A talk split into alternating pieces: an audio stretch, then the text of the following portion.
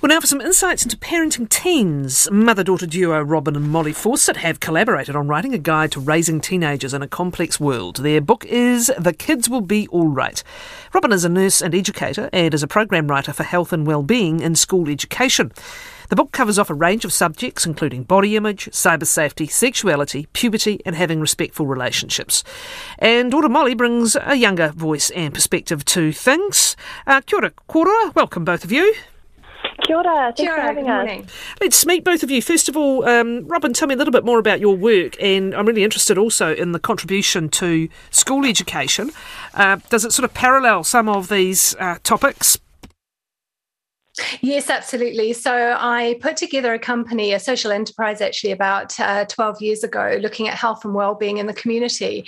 And one of the things that we really gravitated towards was working within the school system. So working with whānau and parents and teachers, and of course running a lot of programs uh, with, with teens and tweens. And absolutely the content of the book is pretty much what we're delivering in school. And Molly, what's your story, please? Um, so I have been working with Ness since it started when I was really young. I was always contributing um, ideas and opinions, you know, from the youth space perspective. Um, and we just have always been collaborating um, along along the years.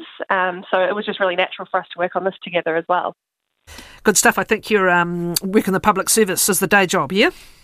Oh, yes. Yeah, I, I'm working at the Ministry of Health at the moment. I'm about to move across to the Ministry of Education.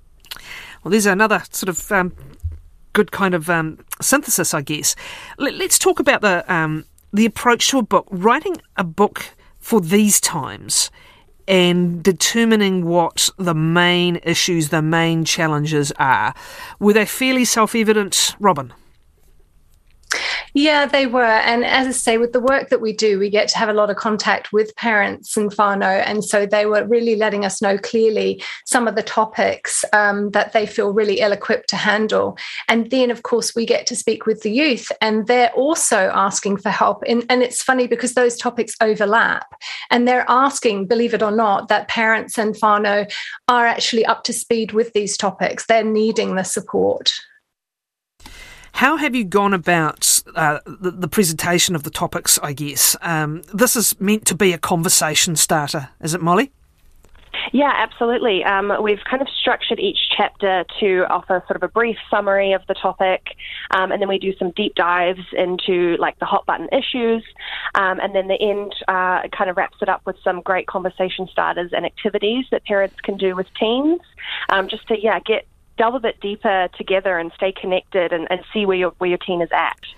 Whatever the specific challenges, and we'll delve into them, what are some of the fundamentals in this relationship? Communication is one of them, yeah, Robin? Absolutely. Communication's where everything starts, isn't it? And I think it's a time when your your kids are growing up, and so you're not as involved with them in the same way as you were when they were a little bit younger. So although your kids want you clued up about the topics, they also want space to be finding their own selves within it. So that makes, you know, I think... you know, parenting teens has always been complex throughout throughout the eras, but now we've got some particular challenges that some of our parents just just don't feel that, uh, you know, it's new territory for them. And so they're feeling a little anxious around whether they've got the tools that they need. And so, as Molly was saying, we have divided the book up so that there's a lot of conversation starters and um, some tips and tricks about how to get those conversations started and then how to keep them going, but also how to leave space so that your teen can actually fill that with where they're at. And actually, they're pretty amazing young people, and they're experiencing these things firsthand. It's not as native to us um, when I'm talking about, you know, exposure to the internet, for example. Um, and, and so they can teach us a lot too. But they still need us as parents, and they don't need us overwhelmed and scared because of these topics that we feel we're not familiar with. They do need us informed. How are some of the societal pressures of the teen years changed, and this is reflected in particular skills? Obviously, social media and everything that is on the internet is a big part of this, Molly. Can you just tease out some of the specific issues that parents have and and that young people have as well, and can we delve a little deeper into these conversation starters? Yeah, absolutely. Um, so I think with um, with social media, it, it, it's amplified, you know, issues that have been around for teens for, forever. Um, so it's just, it's so much more intense now. Um, you know, insecurities are, are being targeted. Um, we talk about that in the in the Body Talk, um, self-esteem and body image chapter. And um, sexuality, the way um, our devices are used as um, conduits of sexual behaviour in some ways, uh, and also abused as, as such. Yeah, absolutely. Could you speak a little bit more then about some of the talking points, um, Robert, in this area? Um, uh, you know, is, is where how can parents open these conversations? Is it always the parent who wants to initiate, do we presume? I think a lot of the time the parent is the one that doesn't want to initiate, but they know they need to go there. Um, and, and sometimes it does come from your teen. I think, you know, that that space, if you can hold a safe space and try not to fill it with what you think you might want to say, then your teen is much more inclined to actually eventually start filling that space themselves, and you'll hear from them as to where their concerns are. I mean, we're talking about, as you said, not just um, social media and body image, but how much exposure they have online and how safe that is um, in terms of, you know, what they're seeing online. And it may be inappropriate images for their, their brain development at this time. And if they're not getting that counter messaging from parent parents, then that can turn into a big problem. And it's everything from, you know, we hear from parents as, and we talk about it in the book in terms of things like gaming. Is that going to, you know, damage my young person? Or school pressures, you know? And on the flip side of that, our, our schools equipping our, our young people with what they need for the whole new world in front of them, and, and bullying and, and all these things. So the conversation starters that we have Uh, and the tips and tricks are at the end of every single chapter, and they include things like, you know, use every teachable opportunity. So if you drive along in the car and you see a big billboard and you recognize something that is, um, you know, really sort of amplifying a stereotypical image, which is, is damaging and harmful, then you might, in a fun way, just kind of get your team to say, hey, look at that over there. What's that even advertising, do you think? And then it just opens the conversation for them, and you get to hear where they're at. And if you can upskill a little bit, which hopefully the book will help you to do, then you can have some input into that conversation as well, so that they feel safe and secure, and they know that the topic, any topic, is going to be okay to, to open up with you, that you're not going to leap in with a judgment. You're literally just going to have those open-ended questions so that you're hearing from them. What are some of the common issues you've observed among your peers, Molly, and, and how's that reflected in the book? Um, well, I think it's informed the entire process. Um, we we look at everything from, you know, the transition from being a teen into learning what it means to be an adult, or adulting, as we like to call it.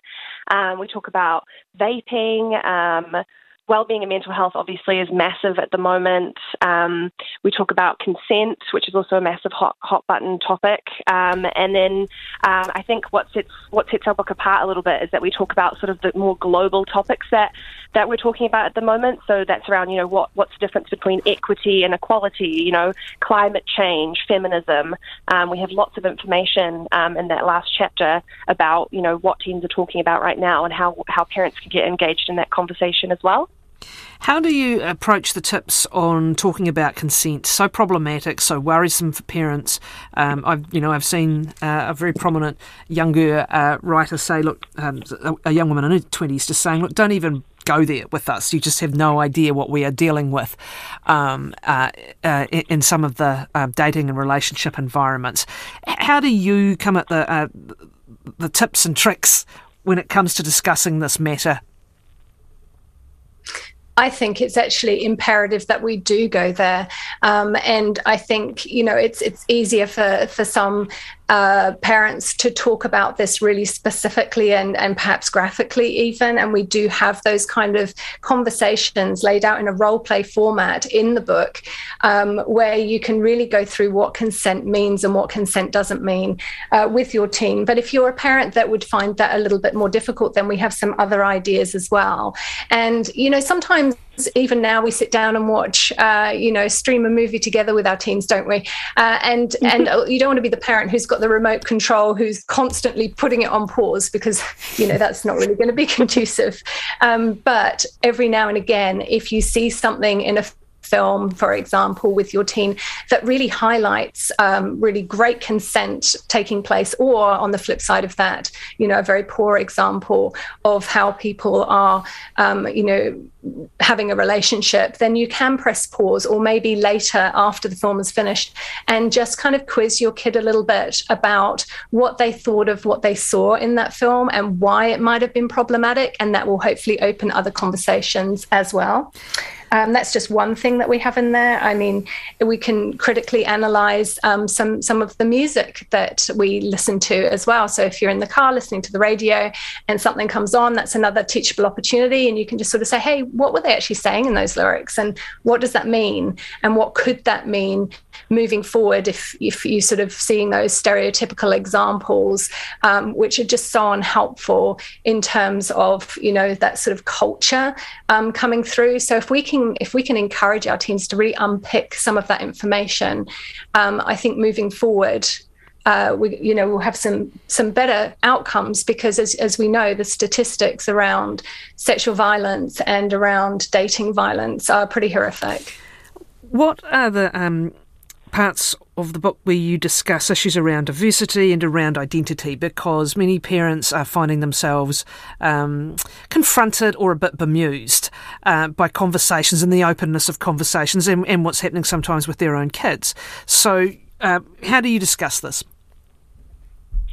So that would be in our Rainbow Teens chapter. Um, I mean, obviously all of the chapters sort of um, fill in uh, parts of, of what's going on for teens um, as well. But it's a conversation again, and it's an openness, I think. Um, it's it's demonstrating to our teens how we behave in terms of just celebrating the diversity in the communities around us. So you see a pride flag, you say, hey, what's that? What does that mean? You know, isn't isn't that amazing? What are your thoughts on that? And and understanding um, how to be a good ally to others.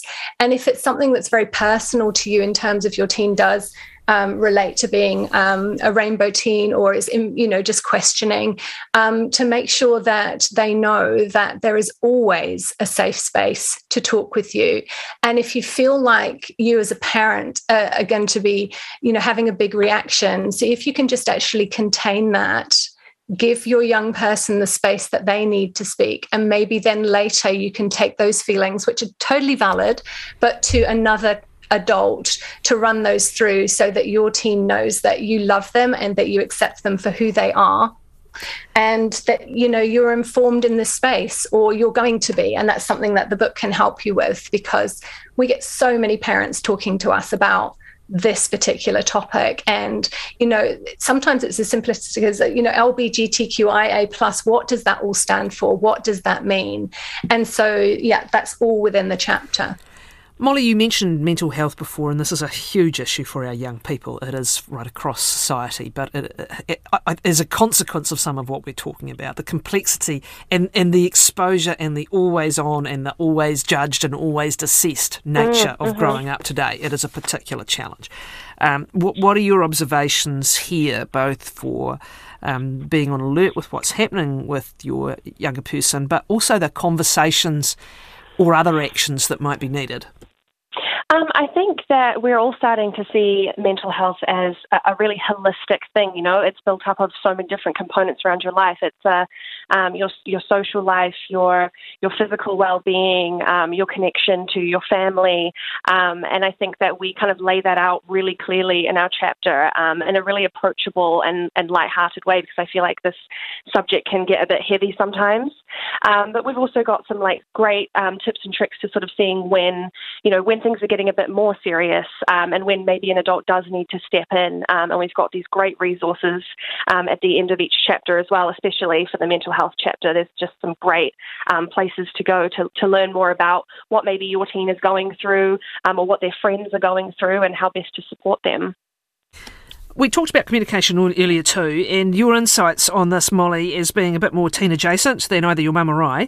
Um, what what what works well, and and, and and and what are some of the mistakes that people with the best of intentions make? Um, I think what my favourite tip in the in the book actually is about finding, you know, the right time um, to to delve into these deeper conversations when you're trying to tease uh, tease out that information from your teen. I think my mum used to say it was like getting blood out of a stone. Um, so I think one of her tips was um, to catch us in the car. So when she was driving us to school or to, you know, a dance class, um, she would take that opportunity to sort of like delve a bit deeper, you know, and there was no no pressure for eye contact, no judgment. Um, it was a really safe space, but there was also no escape. Um, so I couldn't storm off to my room. I had to really sort of engage. Um, and that was a, a great time to to sort of get chatting. I think we had some weird and wonderful conversations, you know, and even now I find myself driving home from work and I'm on speakerphone to mum just venting about my day, you know. Um, and I think uh, a common mistake maybe, I think mum's kind of already touched on it, is that I think parents want to jump in and fix things, you know. They want to they want to save the day, you know. No one wants to see their kids going through a hard time. Um, but I think part of, of building that resiliency and that um, emotional intelligence is about sort of helping your team to figure it out on their own. You know, it's it's acting as a, a sounding board to let them kind of figure it out and, and tease it out and um, hopefully get to a, a good place. Thanks very much. Robin and Molly Fawcett, mother and daughter, and the book they have co-written is called The Kids Will Be All Right.